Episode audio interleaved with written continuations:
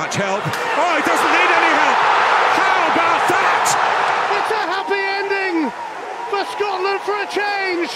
The time has come. And he's found across Hal Robson-Kanu. He's turned brilliantly. What a goal that is. Dele Alli, Daniel Sturridge.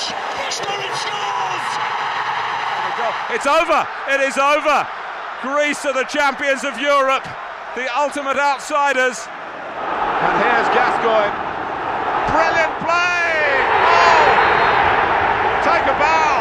Rooney. He's done it again. Theo Walcott accelerating. Pulled back towards Danny Welbeck! England lead again! Trezeguet is waiting in the centre. Trezeguet! France have won the European Championship! Well, the only thing that they have got is the big boy up front, Sigurdsson. Who really, Sigurdsson? Oh my word! Oh, tell us, talk us through that, Steve. I think we know what's happened. We go on getting bad results, getting bad results, getting bad results, getting bad results.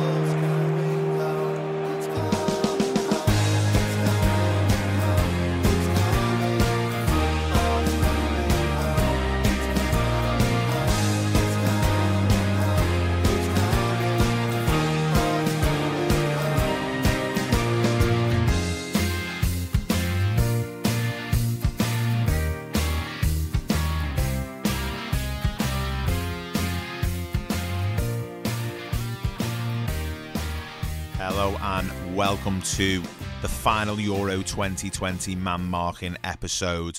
Over the last 4 weeks, we've been bringing you our thoughts on the tournament, both reviews and previews, quite a lot of nonsense talked, hopefully some insight, and hopefully you've enjoyed listening to them. We've really enjoyed recording them for you.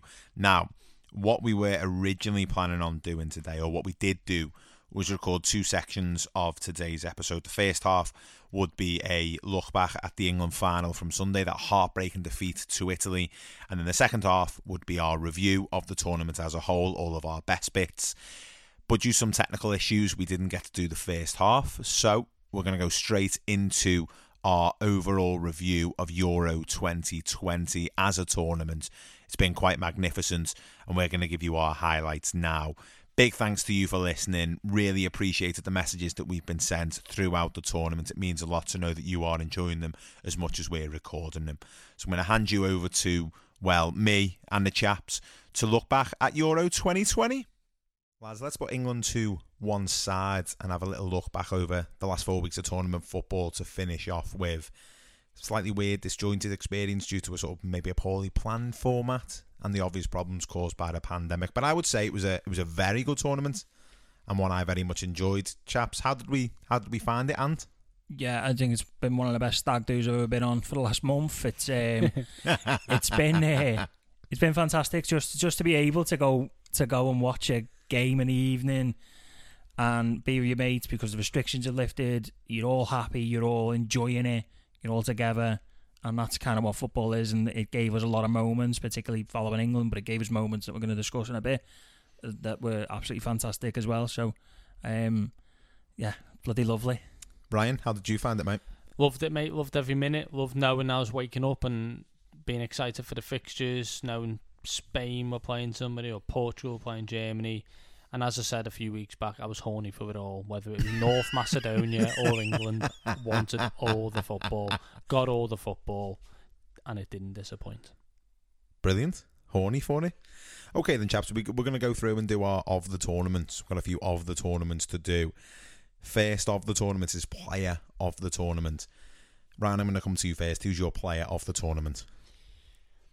I can't imagine he had anything in the goals column, and I'm not sure if he had anything in the assist column, maybe one or two, but Jorginho's overall influence I thought was important. He's Mancini's main guy. They won the tournament. He covered more distance than any other player in the tournament as well, which shows you how good he is without the ball, considering people just think he picks up the ball in pockets and passes it 5 yards. He's actually just as good without it as he is with it, so I think overall, tough decision because a lot of good players. Thought Sterling was excellent for England as well, but Jorginho would be my man. And player of the tournament? Mine was I really loved watching Harry Maguire. I think to come back from the injury, to come and I questioned Gary Neville actually when he said Maguire's England's most important player. I was like, no, you're having a laugh. This is why you're not in a coaching setup anymore. But I actually remember you sending that message. Well, to be honest, the squad he picked was a disgrace. But Phil Neville. Why did he put Trevor Sinclair in there? He's not even a player anymore. I thought the way he came back and kind of led the team as well, and his performance against Germany was fantastic, and then big header from him as well. It's become quite nice to see him score big headers in tournaments. Yeah, he's brilliant. Fantastic. I went for the aforementioned Raheem Sterling.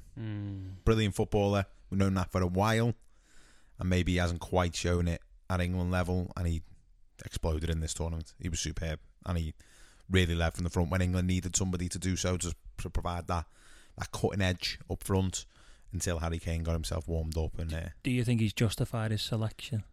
I really want to do that face that he did. He was like, justified it, man. Do you know what I mean? Yeah, he was class. Okay, match of the tournament, Ryan. France being dumped out by the plucky Swiss. Oh yeah. Oh, the Swiss army knife had tricks coming out of everywhere. The game was done. They were it was a game that just kept shifting. So they were 1-0 up. They get a penalty and you think, oh my god, they can knock France out if they score. Oh, they've missed. Oh, they're going to go out. Oh, it's 2-1 France out of nowhere. Oh my god, Paul Pogba's just scored the best goal ever. It's 3-1. It's done. Hold on a minute, it's 3-2. Oh my god, it's 3-0. It was just carnage. And then to win on penalties. I thought Jan Sommer, by the way, was absolutely brilliant in this tournament. And he's had a great summer, hasn't he? Summer. I don't think we're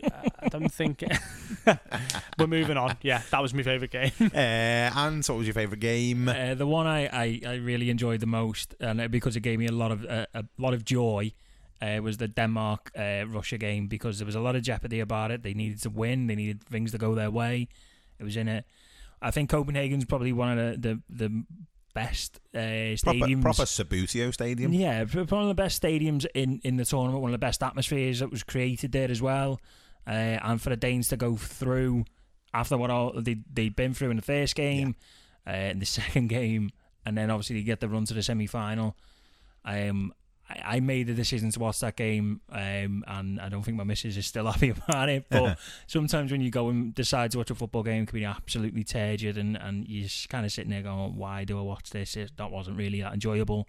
This was not one of them. This is absolutely not one of them. It had some great goals. Joakim Mæhle's performance was outstanding, and Christensen's goal as well was just an absolute thunderbolt. They call him the postman. Thinking to whether to butt in and say that. I went for England 2, Germany 0, for obvious reason. We've wanted for a long time, people have said, oh, England never beat one of the big nations, or the last time we beat a big nation was in Germany 2-0, dumped them out. Come on then. Moments of the tournament, chaps. Ryan, moments of the tournament. Been a lot of great moments. Hit me with yours. Pop used the word jeopardy before. That final group day in the renamed group of depth, when Germany had basically scored an equaliser and everyone thought, oh, they're going to go and put a few past Hungary, and then Hungary just did a goal for no reason after about 10 seconds of the restart. They fell over and into the goal. So, it was like a real, from Germany's point of view, it's a terrible goal to concede, but from Hungary's it was really good. It was funny though, wasn't it? That big warrior they had up front. Oh, he was fantastic, him. Just puts a lovely ball over the top and some fella just comes steaming in, just runs into the ball, and it just... Oh my God, that's Hungary's music! It just literally epitomised Hungary's performance. They're probably the hardest working team at the tournament. They were phenomenal in that moment. They were finishing second at that point, were they? They were playing England. Yeah, it was brilliant. They were getting dumped out by England in the next round. And moments of the tournament? Well, you mentioned the game, probably 70 minutes onwards in the Germany game. It was probably the first moment. Obviously, the first goal goes in, and then the second one goes in. And you're going, oh yeah, we're good, us, because it's taken a little while. We'd had the Scotland game, then we had not attritional, but certainly protected football from Southgate, and it was no, it's here. Let's go and get it. And that's the first time I've seen England really do that. take the Death Star down and you know, get rid of that. They'll be back, as we know. That's what it felt like. They were dressed in that black kit, and you're going, oh, they wore that on purpose. Oh, of course they did. And then you're looking. You can play on your white kit, you know. Something dark. You're looking at Thomas Muller run through, and you're thinking, oh, here we go again. And it didn't happen. And you're going, right, it's on. And you're going, it's on. And it was almost. You could smell it, couldn't you? You could smell it. I went for the moment in the same night that you went for, Ryan, but in the other game when you knew that Hungary had scored, because a man in the with a transistor radio in the stadium in the France-Portugal game in Budapest went, there's a goal! Hungary, it's a goal! And everyone was like, what? Oh! And then went absolutely batshit crazy in the Puskás. Is it a Puskás arena? It is, isn't it? I think so. I think so, yeah. I'm getting nods of approval from... either that or the Budapest Stadium. Let's call it the Budapest Bowl. But there was great scenes, and I love that. I just really love when you know something's happening elsewhere. The whole idea that the Hungary were playing in a different country whilst their own team were playing in their own country. Whilst there were teams playing... It was all weird, but it was brilliant. Can we have a shout for the little car as well? Yep. Because when that first came along, it was absolutely fantastic. Everyone was like, oh... what's this? And then someone went, well, it happens in Bundesliga every week. And we were like, all right. Yeah, that was me. All right, we get Michael Oliver just taking a ball off a plinth. Yeah. And it's like, oh, welcome to the Premier League. And it's live. Oh, great. And it's not always live, either. No, it's not. And and then for him to come out as gay, fantastic. Great to see it. Progressive car. Did you see a little video where he bumps into the plinth by accident? Cause he tweeted going, whoops. Oh, I got nervous, sorry. Yeah, there was someone, whoever was running that Twitter account, he, before the final, it went out for a little drive around the pitch, and somebody quote-tweeted and put, look at him, going for a warm-up, forever the athlete. Okay, so, moment. Have we done moments? Yeah, we just done moments. Did we do moments? Yeah, we just done moments. Team of the tournament. So we've got the team. We're going to go through it 1-11, a 4-3-3. Was there not goal of the tournament? Did we not do goal? Have we not touched goal? No, we need to talk about some goals, don't we? Oh, talk to me about your goals of the tournament, lads. And your goal of the tournament, my friend. From my favourite game, Damsgaard's opener in that game. I just thought, for the moment and the occasion, it graced it really well. And, you know, for a player of such a young age... to do that on that stage and at that moment, after what that team had been through, was absolutely fantastic. Ryan, goal of the tournament? It's got to be Luke Shaw, hasn't it? Yeah. I mean, you're in a final, less than 2 minutes in, ball bounces to you horribly, and you. That's no way to speak about Kieran Trippier's dipping cross. You just no, not that bit. But he picks it up and he starts to move. It's just awkward. You just lash that out. If in doubt, put it out, son. That's what we get taught in England. And he goes, I'm just gonna beat him here with ease. Puts it into Kane's feet, out to Trippier. Trippier delays his cross, and you're like, just get it in there. And then you go, oh no, he's waited here.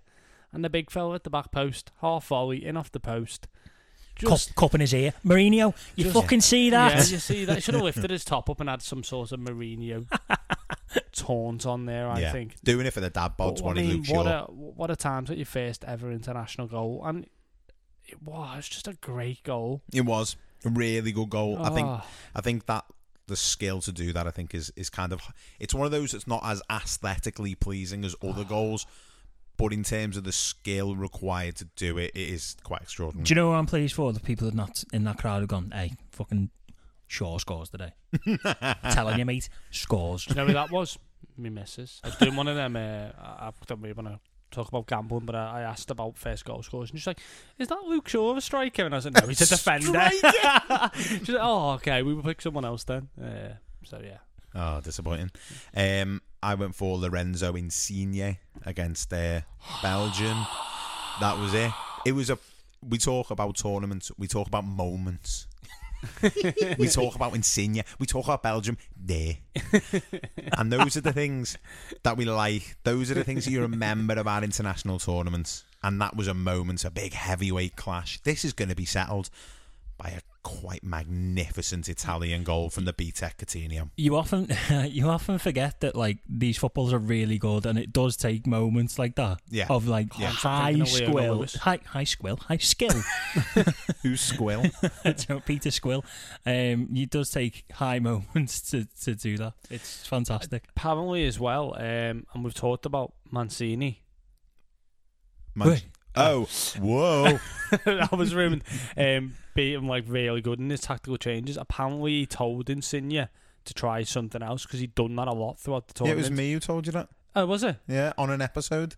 Oh, well, there you go. I'm just repeating it.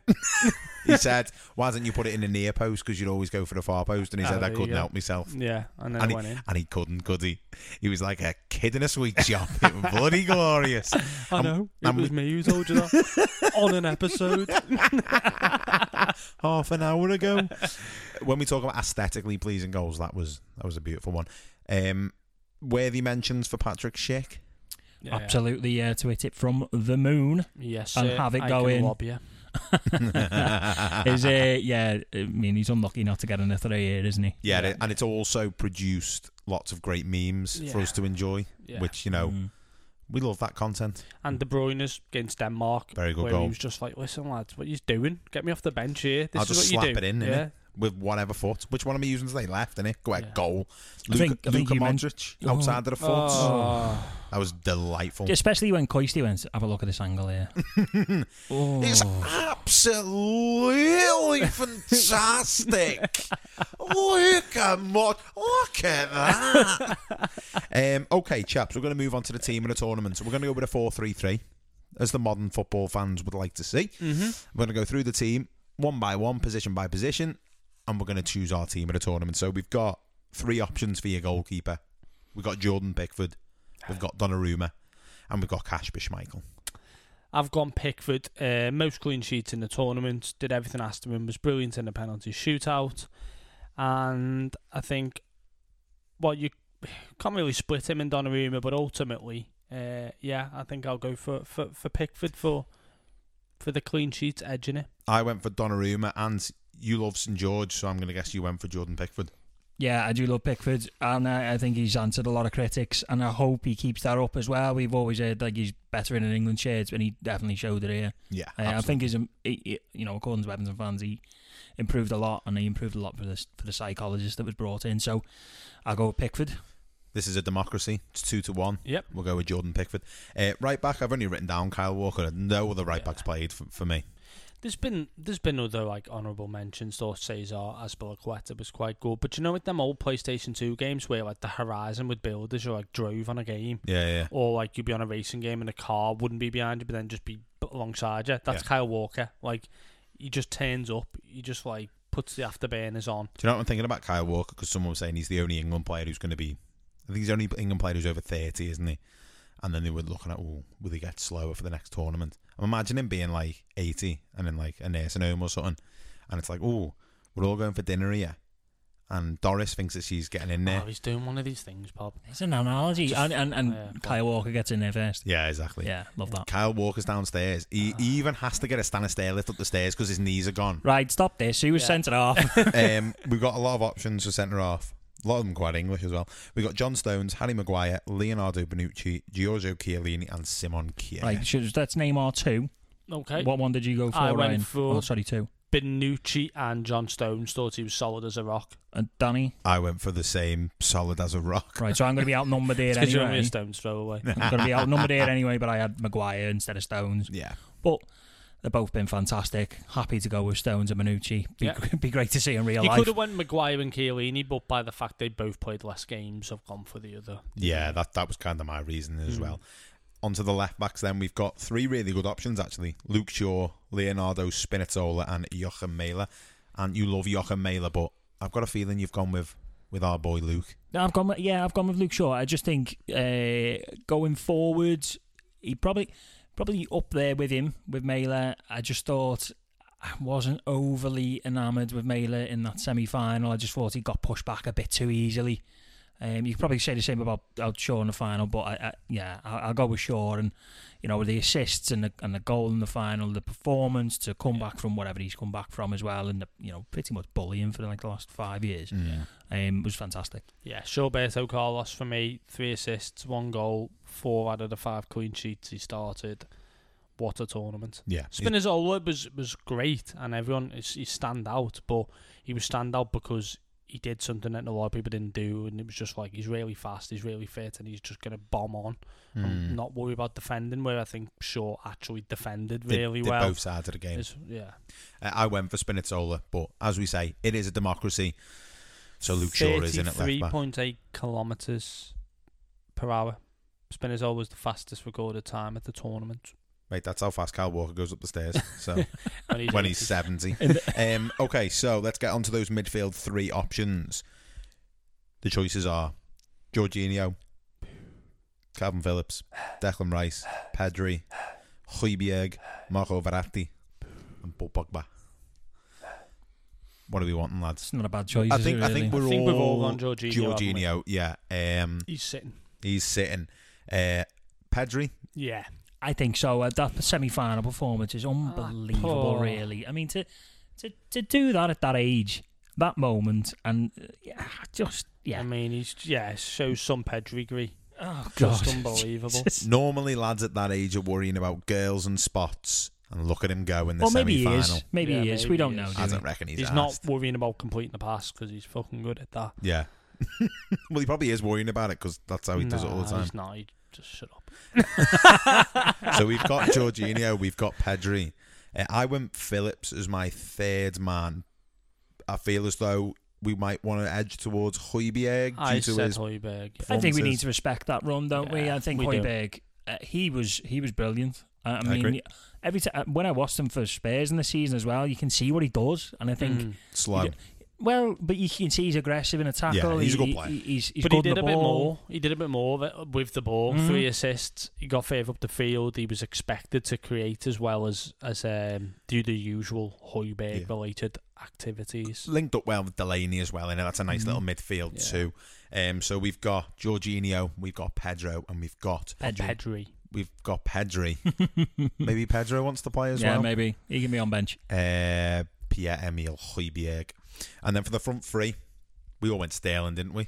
Yeah, Sterling on the left. Yes, we did, yeah. Sterling on the left of me. Chiesa on the right. Here I am playing a 4-3-3. Sterling on the left. Are we happy with Chiesa on the right? Yeah. I'd say so, yeah. Didn't start the tournament really in the squad. Well, he was in the squad, obviously. You had to be there to be in the squad. But he's not Ben White. In the team. But he grew into the tournament and was probably their most dangerous player after the group stages. Yeah, he was proper one of those players that I feel like always beats English teams. So you go, oh, it's that guy again. I don't like him. Honourable mentions for Damsgaard. Yep. De Bruyne. Yeah. And then the centre-forwards position, we've got Danny Olmo as well. Honourable mention. Yeah, he was really good, especially in that semi-final. He was really good. Patrick Schick, Harry Kane, Romelu Lukaku. Who do you want as your number 9? I've gone for Patrick Schick just because 5 goals, 5 games. Not that Lukaku and Kane aren't better players than them. They are, and also they both had decent enough tournaments. But I think Schick's overall influence, which is kind of how I tried to pick the team, was more than theirs, because I think he dragged them at times and won them games single-handedly with moments of brilliance. Ant? Yeah, so I absolutely adore Harry Kane and his performances at times, because England's rose. Yeah, and look, there's a lot said about him and what have you, but he came back from injury, he looked unfit, and he's still got the quality, as they say, you know, classes, performance temporary, classes permanent. Easy for you to say. Absolutely. And he was brilliant, and he is that leader that England need up front, and he's gonna break all sorts of records, isn't he, as well? So yeah, he is. Yeah, I agree. But I went for Patrick Schick as well. So I'm overruled. Schick gets the win. So we've got Pickford in goal. We've got a back four of Walker, John Stones, Leonardo Bonucci, Luke Shaw. In midfield, we've got Jorginho, we've got Pierre-Emile Højbjerg, we've got Pedri, we've got Sterling, Schick, Chiesa. It's not a bad team, is it? Who's your gaffer? It's got to be Bobby, hasn't it? Yeah, Bobby Mancini, just for that suit Martinez, alone. I was going to... former FA Cup final. So who are we going for the manager? Mancini, innit? Whoa. Mancini. Who's your captain in that side? Bonucci? Is it, yeah, probably. Or Jorginho, maybe. Mm. Or Højbjerg. What we build is a team of leaders. Yeah. It's a bloody good team, that, isn't it? Yeah, it's not a bad team, that, isn't it? Chaps, I think we're done. I think we're done for Euro 2020. Thank you very much for your time this evening. Thank you very much for your time over the last 4 weeks. And thanks to you, the listener, for joining us and for sending us your emails and your messages on Twitter. We very much enjoyed recording these episodes. Great to hear that you've enjoyed listening to them as well. We'll be back on Friday with another of our interview episodes, a really emotional chat with our good friend Danny de Brabander, founder of Team DDB. So definitely worth checking that one out. Thanks to you for listening. If you want to get in touch with us, you can, of course, find us on Twitter. Our handle is @marking_man. Thanks for listening, and we'll see you next time.